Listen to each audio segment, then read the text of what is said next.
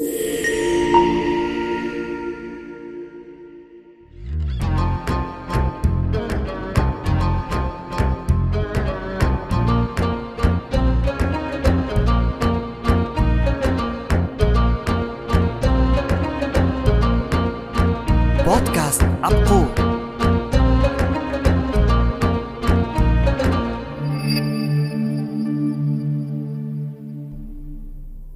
بعام 1347 وببداية القرن الرابع عشر كانت أوروبا على موعد مع واحد من أخطر الكوارث الطبيعية بالعالم. كارثة رح تحصد أرواح الملايين من المواطنين الأوروبيين والمقيمين بالقارة العجوز. مرض فتاك حصد الأخضر واليابس وما ترك لحدا أي فرصة. الشوارع اللي كانت مليانة بالناس فجأة وبدون إنذار صارت خاوية. ما فيها غير أصوات الناس اللي عم تتألم وعم تموت على البطيء. المرض ما فرق بين حدا.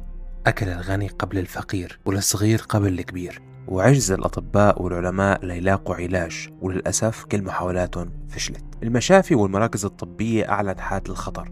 عدد المصابين والضحايا تجاوزت كل التوقعات وبطل في أي مكان لمريض جديد. وصارت الناس تستنى شبح الموت يضرب على باب بيتها والرعب خيم على أوروبا والعالم.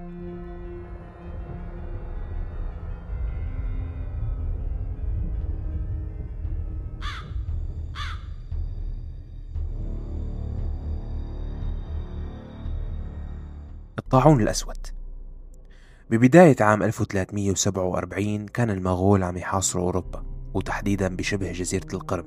وخلال هذا الحصار لاحظ الجيش المغولي أعراض غريبة عم تظهر على أجساد الجنود. دمامل سودة كبيرة منتشرة بمناطق مختلفة بجسم الجند حجمها كان بحجم التفاحة تقريبا ومليانة بالدم الفاسد والالتهاب. كانت هاي الدمامل تظهر أولا بحجم صغير وبعدين تكبر وتسود ويقترب معها موت الضحية. قائد الجيش حينها كان جاني بيك خان وريث الإمبراطور جنكيز خان اللي رعى بالعالم وقتل ملايين من الناس بدم بارد. لهيك ما هم وما خاف.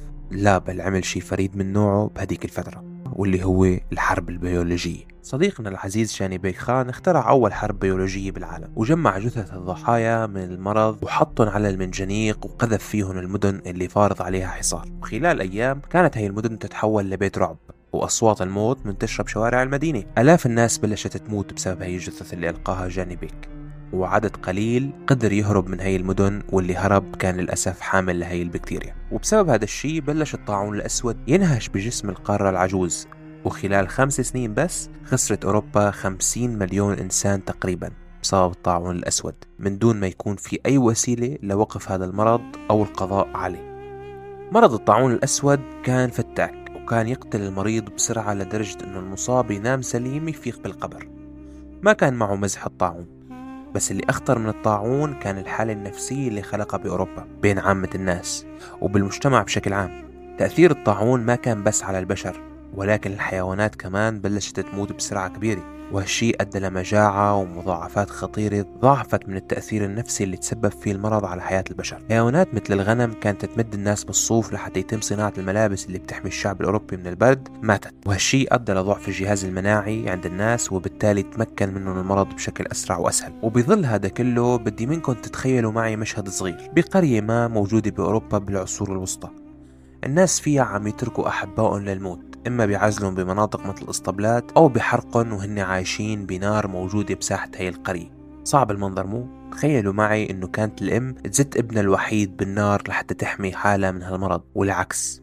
المشهد كان مروع. المؤرخين بهديك الفترة وصفوا الوضع بأنه الخوف من العدوى قتل داخل البشر الإنسانية بشكل كامل وصارت غريزة البقاء هي اللي مسيطرة على البشر وتتحكم بتصرفاتهم. والأطباء بهديك الفترة كان وضعهم سيء. كانت المعلومات قليلة والخبرة كمان سيئة لدرجة أنه مفهوم انتقال العدوى كانت بهديك الفترة فقط من خلال الهواء والنفس. ومع مرور الوقت والعجز مخيم على أوروبا والعالم تم اختراع بدلة بتحمي صاحبها من العدوى. أكيد ما بشكل كامل ولكن بتساعد بحماية الشخص أكثر. وكانوا الأشخاص اللي مخولين يلبسوا هاي البدلة هن الأطباء اللي وظيفتهم يساعدوا مصابين الطاعون الأسود. كان شكل هاي البدلة غريب نوعا ما. لأنه القناع كان عبارة عن قناع بيشبه رأس الطائر مع منقار طويل بداخله أعشاب بتنقي الهواء الداخل على هي البدلة وهالشي لحماية الطبيب. كمان كان شكل البدلة مرعب وبدل على الموت. كانت البدلة مصبوغة باللون الأسود والقناع كذلك. وللأسف ما ساعدت البدلة بشكل كبير لأنه بالأساس كان الطاعون لا يزال غامض وما له علاج أكيد. ومع كل هاي الأحداث الكارثية ومع اقتراب الوباء لإبادة أوروبا بشكل كامل ومع اليأس والاستسلام الكامل للبشرية بلشت تظهر نظريات المؤامرة. بس هون الوضع كان غريب شوي. يعني ما في حدا نوجه له الاتهام وبالتالي عنا عدو خفي. بس هالشي ما ضل لفترة طويلة. ليش؟ لأنه انوجد حدا نحمله مسؤولية اللي عم يصير وهن الأقليات بأوروبا. واليهود كانوا هن اللي بالواجهة. لهيك بلشت إبادتهم بشكل كامل بألمانيا. محارق جماعية وقتل منظم وظلت هي الحالة لفترة طويلة حتى أصدرت الكنيسة قرار بمنع قتل اليهود. ومع العجز الكامل لحتى يلاقوا مسبب بلشت الناس تلوم حالها وبلشت تظهر حركات تمشي بشوارع المدن. مهمتهم جلد نفسهم بشكل وحشي كتعبير عن الذنب وهذا الشيء زاد من انتشار الوباء أكثر وأكثر. الطاعون هو مرض جرثومي انتقالي. مرض جرثومي لأن سببه هو ميكروب أو جرثومة بكتيريا معينة اسمها Yersinia pestis هذه الجرثومة أو هذه البكتيريا عادة ما تكون موجودة عند الحيوانات البرية خصوصا القوارض البرية يعني الفئران والجرذان. ويمكن أن تنتقل أو عادة تنتقل إلى الإنسان عن طريق الحشرات الصغيرة الذي هو البرغوث البرغوث الصغير الذي يمكن أن ينتقل من الحيوانات الصغيرة إلى الإنسان آه، يعض الإنسان وينقل معه العدوى. دمشق عام 1347 وبعهد دولة المماليك. شخص يرجح أنه كان قادم من مكان مصاب بوباء الطاعون.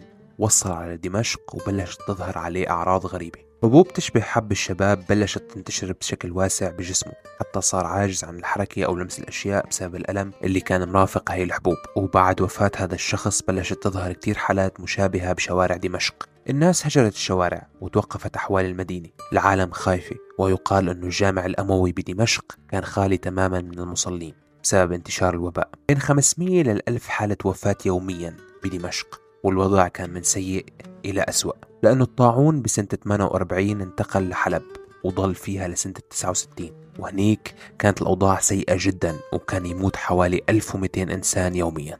وبسبب سوء الإدارة وضعف دولة المماليك كانت طرق العلاج سيئة جدا بل تكاد تكون معدومة. لأنه حسب الباحثين كان يقتصر العلاج على الدعاء والطب البديل.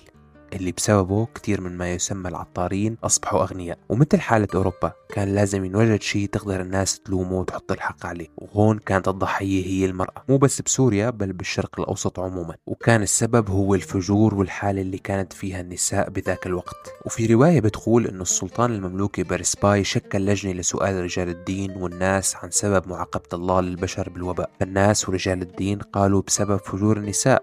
وكثرة التبرج وخروجهم للأسواق بمفردهم وكان هذا الجواب هو السبب وراء إصدار السلطان قرار بمنع خروج النساء من المنازل. وعقوبة مخالفة هذا القرار كان القتل مباشرة. وكانت الناس تحكي عن حالة امرأة بزمن الطاعون. مات ابنها وكان ممنوع عليها تحضر جنازته. أو حتى دفنه. وهالشي تسبب بأنه تنتحر بشكل مباشر. حزنا على ابنها اللي فقدته. وبالنسبة للدفن كانت تندفن جثث الأشخاص المصابين بالطاعون بشكل جماعي. كما تم إلغاء مراسم التغسيل وتكفين الأموات.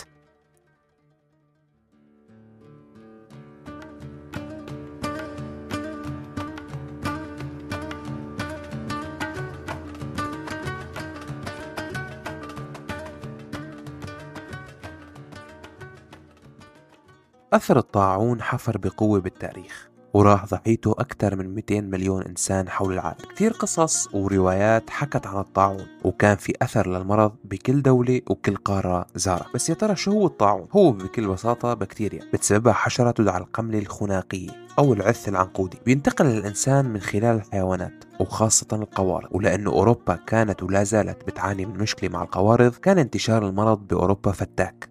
واستغرقت وقت كتير كبير لحتى يحددوا طريقة نقل العدوى للبشر. وحتى بعد ما عرفوا السبب ضلت الناس تموت لأنه ما كان في أي علاج فعال للطاعون. وخلال هالسنين حاولت البشرية توجد حلول لتوقيف انتشار المرض مثل قصة البدلة اللي حكينا عنها سابقا. وبعديها وبمدينة فينيسيا الإيطالية تم إيجاد حل آخر فاد البشرية وضل يستخدم حتى يومنا هذا واللي هو الكارنتين أو العزل الصحي. اللي اسمه مشتق من اللغة الإيطالية واللي انتشرت حول العالم ليومنا هذا. فينيسيا كانت تفرض العزل الصحي على السفن والقوارب اللي جايين من الخارج. كان العزل يضل لمدة 30 يوم وبعديها يتمدد حسب الحاجة. وهالشي بالبداية ساعد كتير بتخفيف الانتشار. بس للأسف البكتيريا كمان كانت عم تتطور وعم تخلق وسائل جديدة للانتقال من مضيف إلى آخر. حتى صار الطاعون ينتقل عبر الهواء أو اللمس. وضل يحصد بأرواح الناس ولكن بلش تدريجيا يختفي أو يقل نطاق انتشاره. وهالشي بيرجع للعوامل الوقائية اللي نفذتها البشرية تدريجيا بعد صراع طويل مع الطاعون. بلشت الناس تهتم بنظافة الشخصية ونظافة المدن وحسنوا من جودة المياه الصالحة للشرب وازداد الوعي عن طريقة الوقاية من الأمراض المعدية. حتى تم إيجاد دواء قادر على أنه ينقذ حياة المصابين بالطاعون بفترته الأولى. واللي كان المضادات الحيوية أو أدوية الالتهاب اللي بناخدها اليوم بشكل طبيعي. الطاعون قصته غريبة. ظهر فجأة واختفى فجأة. يمكن ظهوره كانت رحمة للبشر لأنه بسببه ضعفت القوات المغولية. اللي قتلت بشكل وحشي ملايين من الناس. ويمكن كمان ظهوره كانت نقمة لأنه حصد أرواح ما يقارب 200 مليون إنسان. بس اللي نحن أكيدين منه أنه لولا الطاعون ما كان وصل التطور الطبي للبشر لذروته بتلك الفترة. ويمكن بسبب الطاعون نحن اليوم عم نمنع أمراض كتير من الانتشار وقتل الناس. وأقرب مثال هو مرض كوفيد أو كورونا اللي انتشر بشكل سريع ولكن التطور الطبي قدر يحتوي ويحمي الناس من آثاره.